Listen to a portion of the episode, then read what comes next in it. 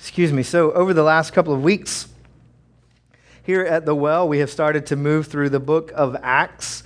And I think this is the fourth week that we have um, been dealing specifically with Acts 1, verse 8. And we've dissected that verse and um, pulled it apart left and right. And uh, we actually have one more week after this where we'll be looking at Acts 1 8. But over the last couple of weeks, we've talked about a few things uh, from Acts 1.8. Let me read that to you first. Acts 1.8 says, But you will receive power when the Holy Spirit has come upon you. You will be my witnesses in Jerusalem and in all Judea and Samaria and to the end of the earth. And so a couple of weeks ago, we talked about sort of the lead up in the first chapter of Acts to, to Acts 1.8 when Jesus and the disciples have this interaction and Jesus helps, to, helps them to understand some of uh, the expect, expectations that they had of Jesus and what Jesus was going to accomplish was a little off base and, and perhaps pointed out some idols of their heart to them. Uh, and then a few weeks ago, uh, Ben Ritchie actually preached through this passage and talked about uh, the way the Holy Spirit enables his followers, enables the followers of Christ to, to live lives um, being witnesses for Christ. Last week we talked about what it means to be a witness. And this week we're going to take it a step further and we're just going to sort of talk about what happened in the first few um, chapters of Acts as the disciples of Christ began to do what Christ called them to do as they were enabled by the Holy Spirit. In Acts 1 8, it references three specific geographic areas, or, or, four. I'm sorry, Jerusalem, Judea, Samaria, and the ends of the earth. And so this morning, I'm going to just take a step back and look at what happened as the gospel uh, expanded, went forth to Jerusalem, Judea, and Samaria, and sort of talk about some lessons that we as a church can take away from that and sort of um, maybe challenge us in those areas. Next week, um, Tommy Mangione is actually going to preach through the last part of that, uh, the gospel going forth to the ends of the earth. And um, that'll be an exciting time. We'll also have baptism next week. So that'll be awesome. You guys make sure to come back for that. Baptism is, is uh, one of my favorite. Um, one of my favorite things that we as a church do. It's, it's, it's quite awesome. But so, like I said, Acts 1.8, this is where we're going to start this morning. Um, in Acts 1.8, Jesus specifically says to his disciples that you're going to be my witnesses in Jerusalem, Judea, Samaria, and to the ends of the earth. And a lot of times we like to look at this passage and say, well, what that means is, well, we need to start being Jesus' witnesses here, and then we need to take a step over here, and then we need to take a step over here, and we need to take a step over here, and eventually we make it to the ends of the earth. And while that's okay, I think the point of what Jesus is saying to his disciples is that he's calling us to be his witnesses, and it's going to go to the end of the earth, and it's going to move forth sort of in concentric circles like uh, ripples on a pond when you throw a rock in a pond and it moves out. That's the point of what Jesus is saying. And so I don't want to take it to mean something that it doesn't, but we are going to talk, like I said, about what it looks like as the gospel moves forth in those specific areas. And so Jesus told his disciples to be his witnesses and that it's going to start in Jerusalem, which is probably where they wanted to hang out and stay because it was comfortable, but that Jesus was going to, by the power of the Holy Spirit, send his word and his witness out to the ends of the earth. And so the question for us this morning is does that happen? In the book of Acts do we see disciples being made in Jerusalem, Judea, and Samaria? In the book of Acts, do we see new churches being planted and thriving because of the witness of Jesus Christ as Christ's followers were empowered by the Holy Spirit to be on mission for the gospel? And let me just stop right there and say, what do we talk about when we talk about being on mission, right? Uh, when we talk about being on mission, uh, in, in one sense, we talk about moving forward with a purpose. Um, when I was thinking through this this past week, I started thinking about what it looks like to be on mission, and I thought about me anytime I'm forced to go to Walmart. I don't like it, right? And I'm going for a specific reason, a specific purpose, and I'm going to go in as quickly as I can, get that item, and get out because I don't like it in there. It's really big and it just scares me which is strange, I know. That's being on mission. It's moving with a singular purpose and focus, accomplishing something. I thought back too as well when my wife was pregnant, and it's true that that my wife at least had these weird uh, food urges, and I remember going to Kroger at about uh, 11 o'clock one night looking for an apple pie and probably buying some pasta salad and some blueberry muffins to go with it. It was, it was really weird, but that's what being on mission is about. It's about moving with a singular purpose to accomplish something. And so, does that happen in these first few chapters of Acts? And so, I already read for us Acts 1 8. I'll read it again. But you will receive power when the Holy Spirit has come upon you, and you will be my witnesses in Jerusalem and in all Judea and Samaria and to the end of the earth. And then we move a few chapters over, and we get to Acts chapter 6, verse 7. And what does that say? Well, Acts 6 7 says, And the word of God continued to increase, and the number of the disciples multiplied greatly in Jerusalem, and a great many of the priests became obedient to the faith. All right, so Jesus said, You're going to be my witnesses in Jerusalem.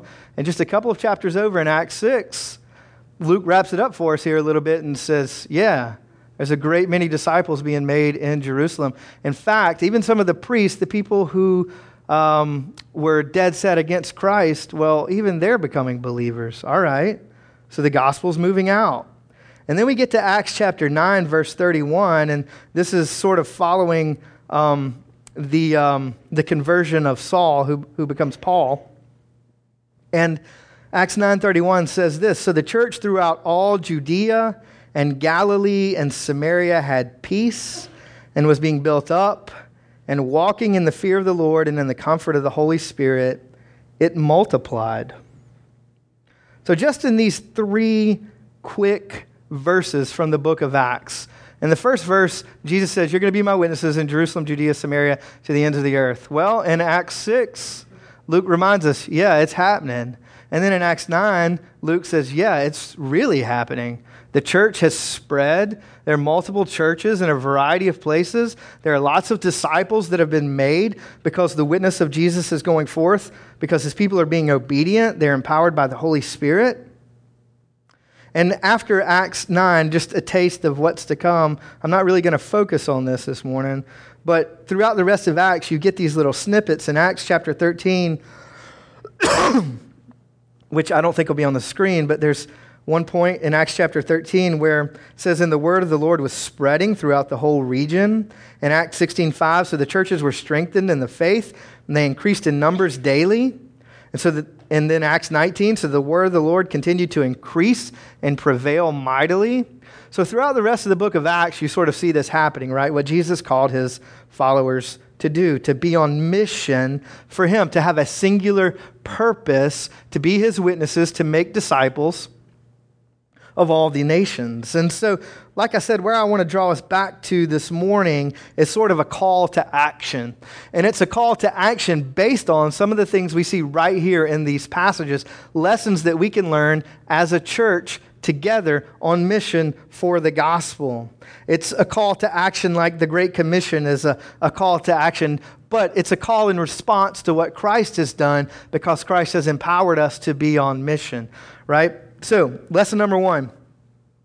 What's one lesson we can learn from this early church, even based on just the few passages we've read right here? And I'll give it to you in one word obedience. In Acts 1, verse 4, Jesus tells his disciples to remain in Jerusalem and wait on the promise of the Holy Spirit. In Acts 1 8, Jesus reminds them that they're going to receive the Holy Spirit, and he tells them of his expectation for them to be obedient once they get the Holy Spirit to be witnesses to the end of the earth. And in Acts chapter 2, what do we see them doing? We see them waiting in Jerusalem for the promise of the Holy Spirit, like Jesus told them to. And in Acts chapter 2, what happens? Well, the Holy Spirit comes and Pentecost happens, and they start speaking in languages that they don't know. And they start becoming witnesses to the gospel like Jesus told them to do. They were obedient to the call on their life. And after Acts 2, the rest of the book of Acts is really a record of their obedience. It doesn't mean that they didn't mess up. Right? It doesn't mean that the church didn't disobey, I mean, that certain people in the church didn't disobey. It didn't mean that they didn't run into all sorts of obstacles. But that's what Acts is it's a record of the church doing what God called them to do as they're empowered by the Holy Spirit. You guys with me?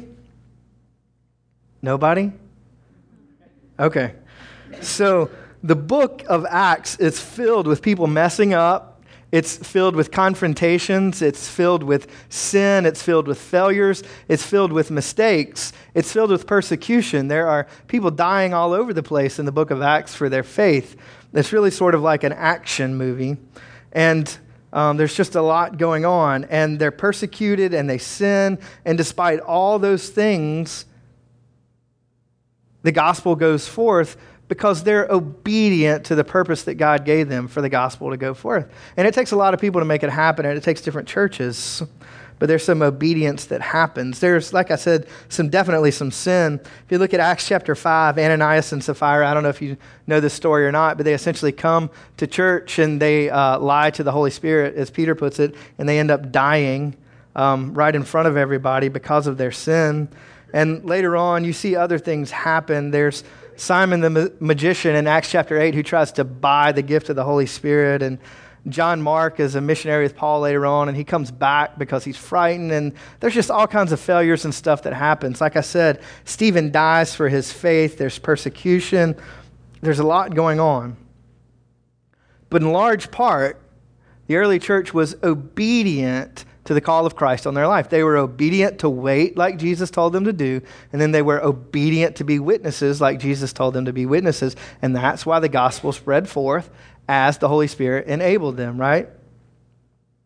And so obedience is a funny thing when we talk about it, right? And for anybody who has kids, you know what I'm talking about. Um, just this week, and if you don't have kids, you were a kid and you were disobedient. Um, and if you're like me, you're still disobedient to our Heavenly Father, right? But just this week, I remarked uh, to my buddy Tommy back here about how my four year old daughter and her disobedience can make me angrier than just about anybody else on the planet. And part of that has to do with the sin in my heart, uh, not, not as much with her disobedience, because um, she's a four year old who doesn't know Jesus, right? So she's going to disobey. Um, but a few years back, I had this mentor in my life named Gary Long. And Gary was a pastor at a local church here. He was on staff at a church. And he's the kind of guy that I was honestly scared to go in and sit down across from. I don't know if you've ever had anybody in your life like this or not, but I was scared to go in and sit in a chair across from him because I felt like he could see into my soul. You know what I'm talking about? I, I would go in and sit down, and I was afraid that he was going to look at me and say, well, I know about that sin that you did yesterday, and uh, let's talk about it because you need to confess and repent. Uh, it's just that kind of guy, incredibly godly, incredibly wise man, and I loved him to death, but I was scared to death of him as well. Um, but Gary Long taught me this statement about obedience. He would say that obedience is doing what you're told to do when you're told to do it with the right heart attitude. It's something that I've remembered for years. Out of all the sermons and classes that I've sat through, that's one thing I remember. Obedience is doing what you're told to do when you're told to do it with the right heart attitude. Yesterday after lunch, I told my four year old daughter, Laurel, it's time for you to go to your room and take a nap. And you know what she did? She went to her room to take a nap. But do you know what she did along the way? She stomped her feet, she rolled her eyes, she complained, and it wasn't a very pleasant experience. She did what she was told to do, and she did it when I told her to do it. But her attitude was way off. And so, again, it sparked a little bit of anger on my part. A couple of weeks ago, Laura was at gymnastics camp, and this is kind of a funny story. Um, Tuesday of gymnastics camp week is water day. It's when the kids get to go outside and play in sprinklers and play in a little pool and have a good time. And so the counselors told them, hey, it's time for you to go to the bathroom and put your swimsuits on so that we can go outside and have water day. And so what does my daughter do? She proceeds to take off her clothes in the middle of the gymnastics gym. and she did sort of what she was told to do not really. She didn't go to the bathroom to do it, right? She just took her clothes off right there. She did it when she was told, and she was happy about it. She had a good attitude, but it wasn't full obedience because she didn't go to the bathroom, right? You with me? And so the question for us this morning is Are we being obedient to God's call on our life like the early church was? Are we being obedient to the call on our life? If 2,000 years from now,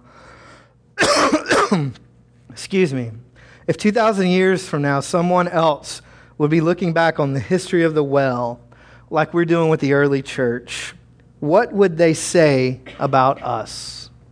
Would they say, yeah, those folks were serious about the commission from Jesus to be his witnesses in Jerusalem, Judea, Samaria, and to the ends of the earth? Would they say, yeah, they messed up a lot? There was sin in their midst, there was conflict in their midst, there was all sorts of stuff that they messed up on.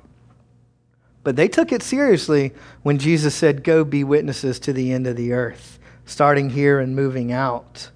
Would they say that about us? Would they say, because of the lives of the people that are the body of faith called the Well, the city of Augusta and the entire CSRA was changed? Churches were planted, disciples were made, people repented of their sin, God was glorified, and people everywhere lived in the joy of Christ because we as a body of faith took Christ's commission seriously? Or are they going to look back at us and say, yeah, that was a great, cool little church. They had a rocking band. Um, they did great stuff together during the week. Uh, they were real friendly with one another. Um, but, you know, they had very little impact on their city um, because they weren't obedient to the call of Christ on their life. I don't know about you, but the thought of that scares me quite a bit. And it's a serious question for us to consider. And when we talk about obedience, it's a big subject, but let me narrow it down a little bit. Personally, are you being obedient to the call of Christ on your life? It's an easy question because when I ask you that question, more than likely there's something that comes up in your mind that you know you need to deal with. Is there ongoing sin in your life? Is there a lack of willingness to be involved in the community of faith? Is there a lack of generosity on your part? Is there ongoing sin that you're refusing to repent of, knowing that you're living in the middle of it? And you're not going to deal with it. And let me go ahead and tell you that's going to affect the entire body. It's going to affect the entire body of faith, your personal sin. And the next question for us is Are we being corporately disobedient as a body of faith? Are we being disobedient to be witnesses together as a body? Are we being disobedient to love one another, to encourage one another, whatever it may be that God has called us to do as a body of faith? It's a serious question, and it's one that needs to be considered. Are we being obedient? Are we doing what God has asked us to do when He's asked us to do it with the right attitude that God has called us to have? If our attitude isn't right, then is it really disobedient? If we're delaying in what God has called us to do, are we really being obedient?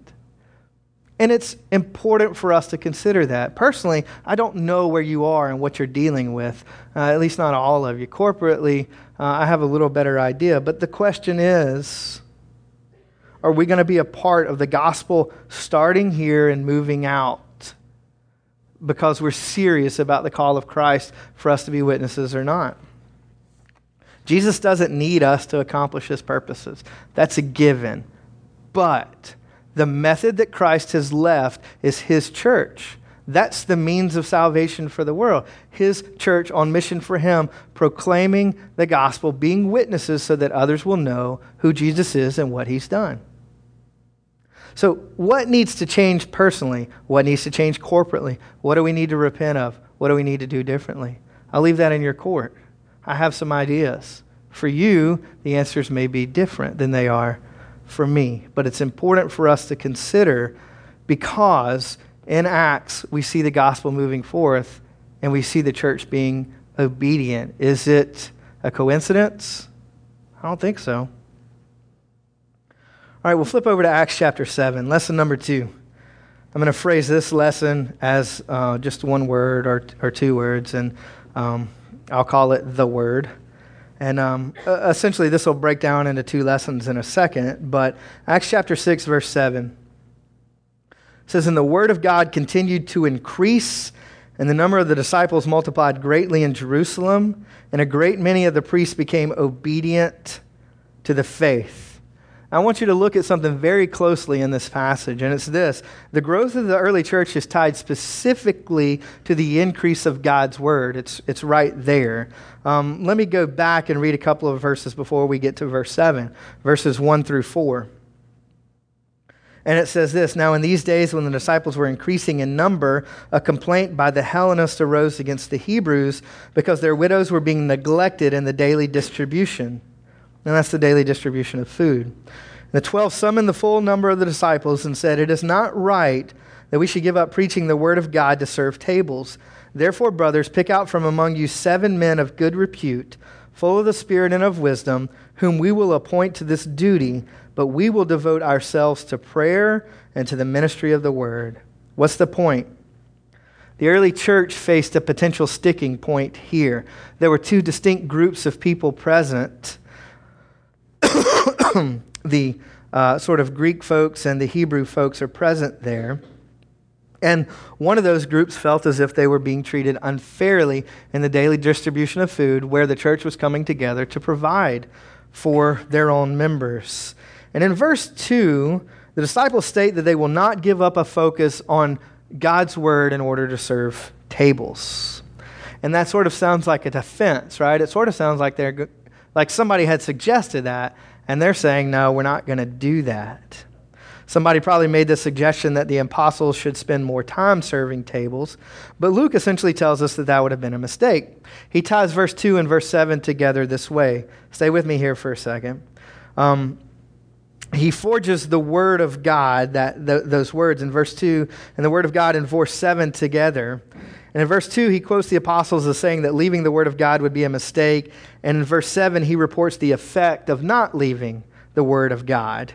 And the link is that the disciples multiplied greatly. There were um, there was growth happening because of this. And the point here is that the Word of God kept spreading, the Word of God kept bearing fruit. Disciples were being made because the early church didn't neglect, didn't make the mistake of neglecting the Word, of leaving the focus on the Word. And in this case, the major threat to the movement wasn't necessarily just this little conflict. The major threat to the movement would have been the apostles and the church focusing on something entirely good that would have distracted from something that they needed to remain focused on. It would have been very good for the disciples and the apostles to serve tables it would be quite awesome for them to do that. And in and of itself, it would have been a good thing to display humility in taking care of widows. It would have been a good thing, but it would have been a mistake. And so they came up with a better solution. We're going to focus on God's word and we're going to find godly people to serve.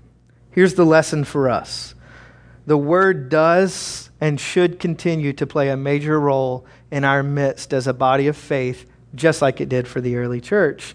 In the past, this is quite humorous to me.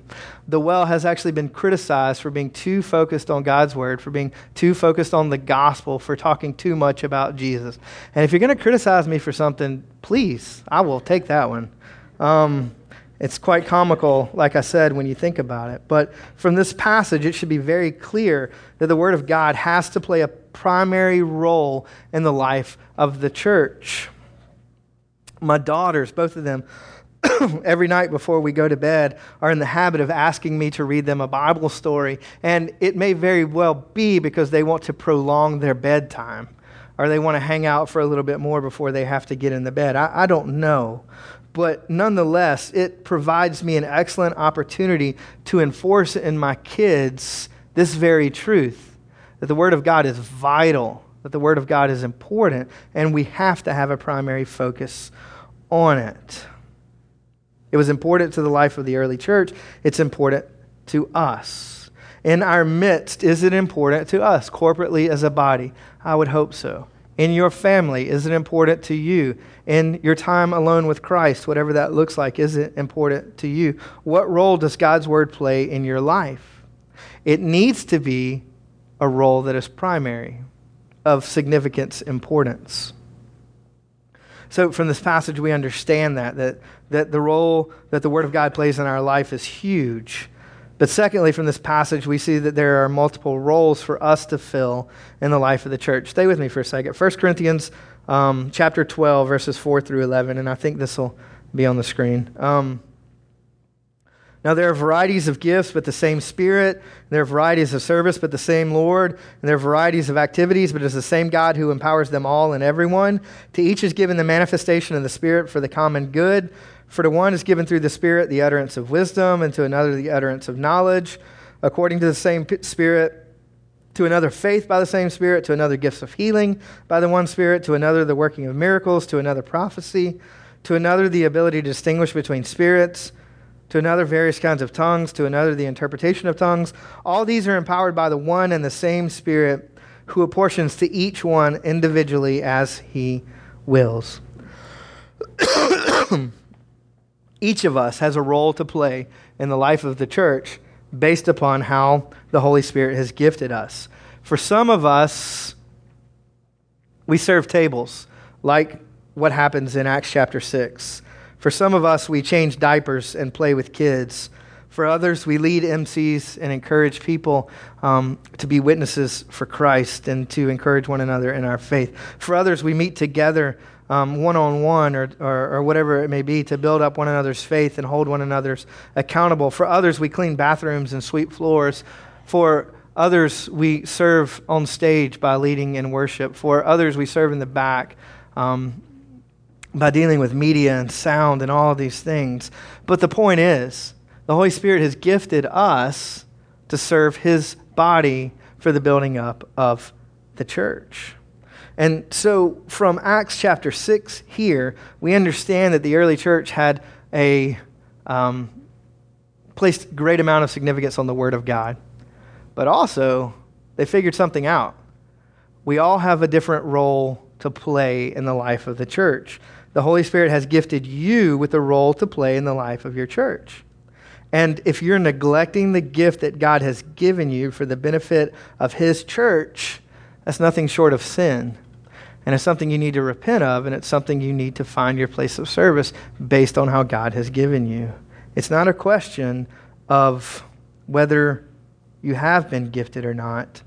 It's a question of how you're going to use your gift to build up the body of faith, like we see happening in the book of Acts. So, in the book of Acts, the early church, to a large extent, was obedient to the call of Christ on their lives. Doesn't mean they didn't mess up, they messed up royally.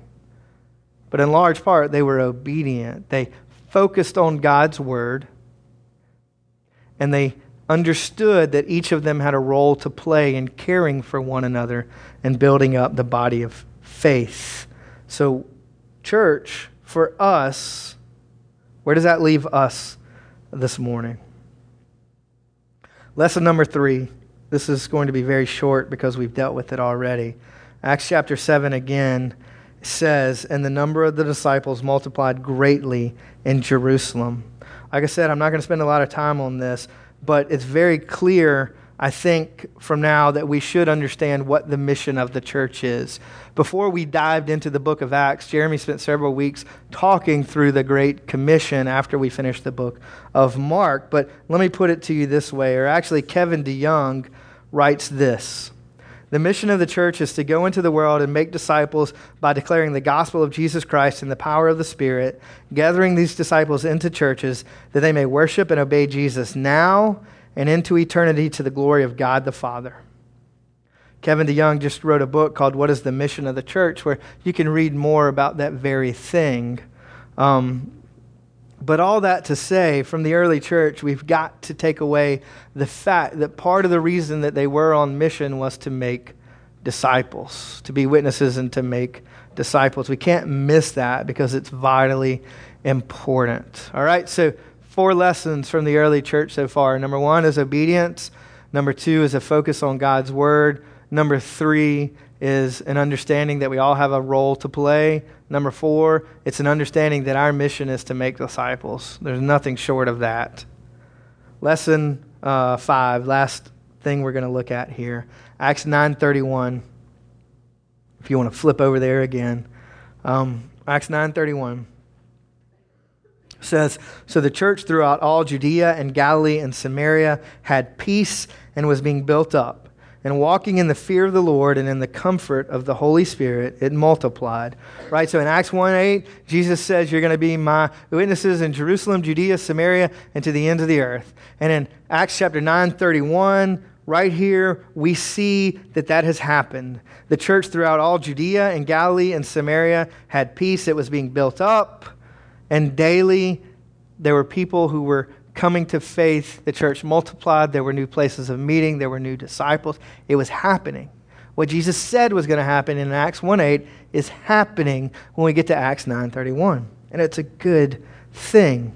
But at the end of Acts 9.31, there's this interesting statement where Luke here says, and walking in the fear of the Lord and in the comfort of the Holy Spirit, the church multiplied.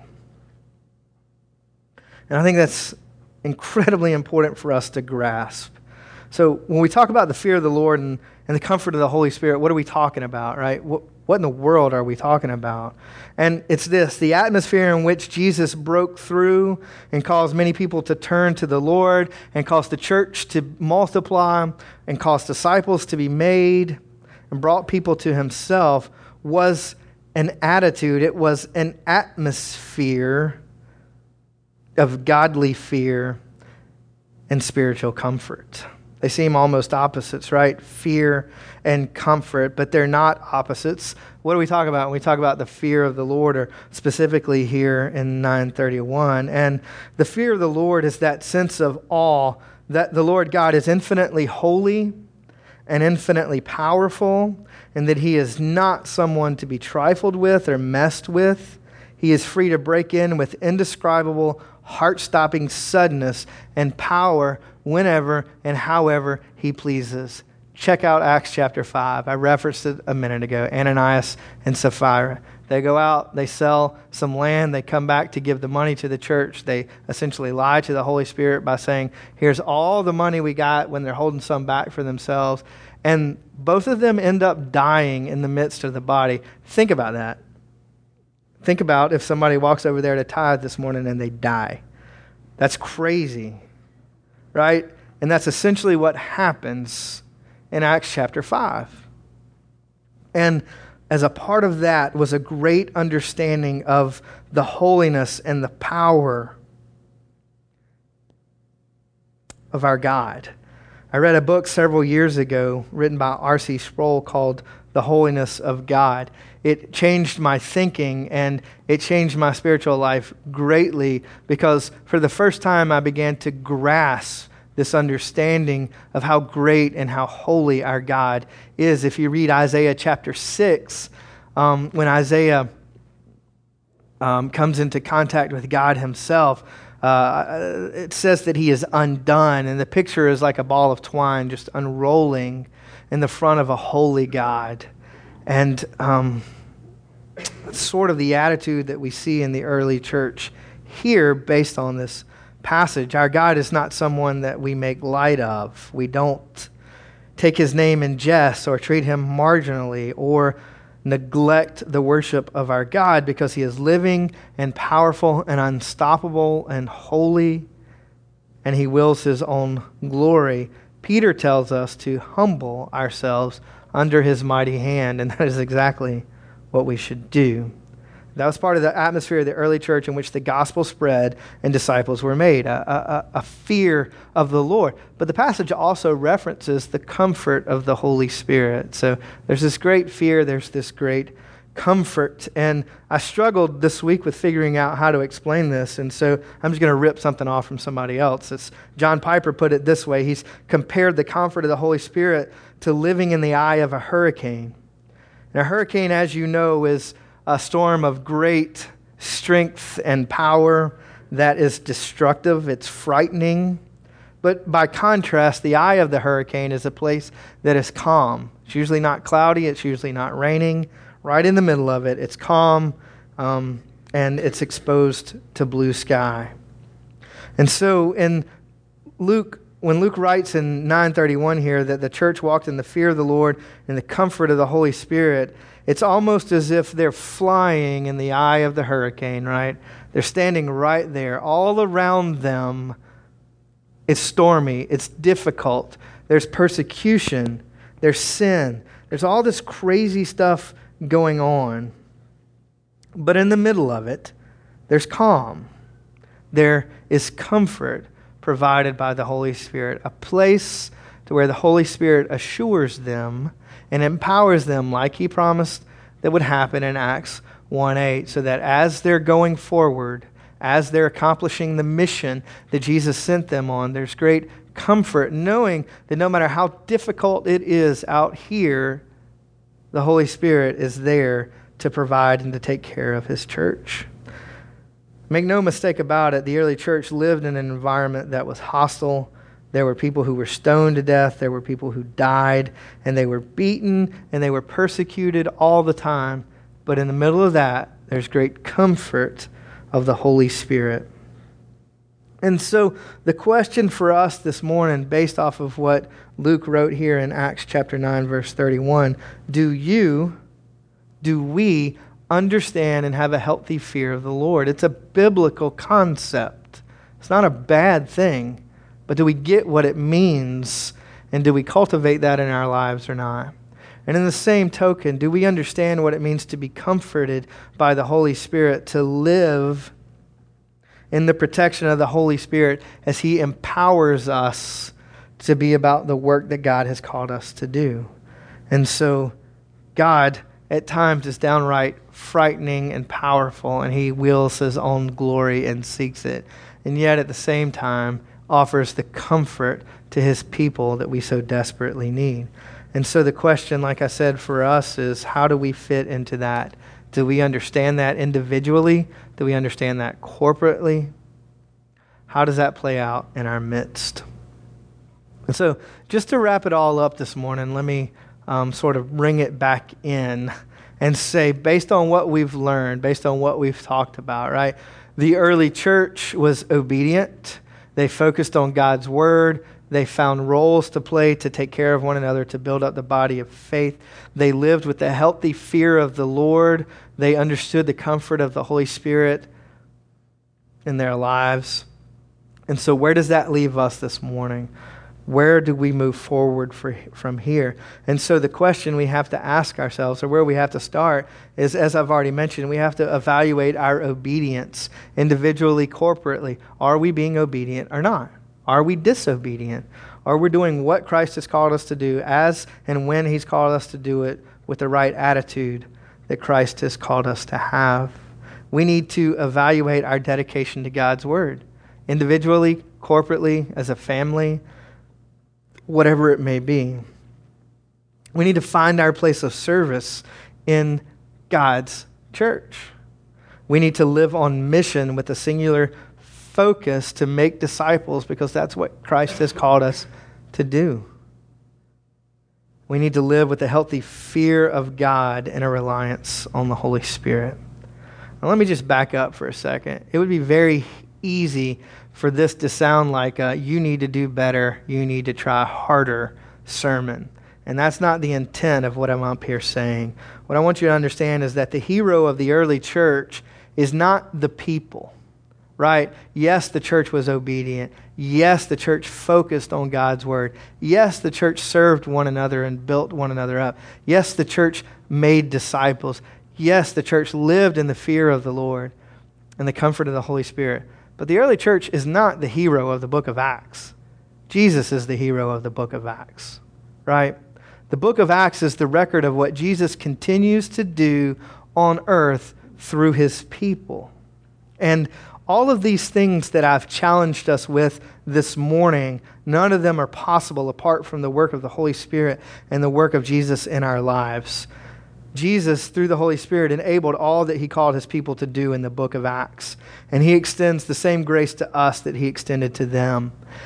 And as we're obedient, as we do these things that Jesus has called us to do, God gets the glory, we get the joy, but Jesus remains the hero. You with me? Everybody with me? All right. So, what is it? What is it that you need to take away from what we've talked about this morning? Is it an area of obedience? Is it an area of focus on God's word? Is it an area of finding your place of service? Is it the need to cultivate the fear of the Lord? What is it? I'm going to leave that to you. I can't tell you what it is in your life. But let me tell you that it would be a grave mistake to walk out of here without seriously considering what God's word has to say to us this morning about the early church and how that applies to our life. Let's pray. God, you are good and gracious. And God, despite our sin, despite all that goes on around us, God, you still continue to work in our midst and you still continue to love us and to extend your grace to us. And God, we thank you for that. God, I thank you for the reminder this morning from your word that you have called us as a body of faith to very specific things. And as the early church grew and multiplied, God, thank you for the lessons that we can learn from their life. God, I pray that you would empower us, enable us to be as obedient, to be as on mission as they were, that you would give us a singular focus in our lives to live for your glory, that the gospel would go forth, that disciples would be made. God, thank you again for the opportunity to gather together. Thank you for your Son, Jesus, around whose name we can gather. God, we ask all this in the name of your Son, Jesus. Amen.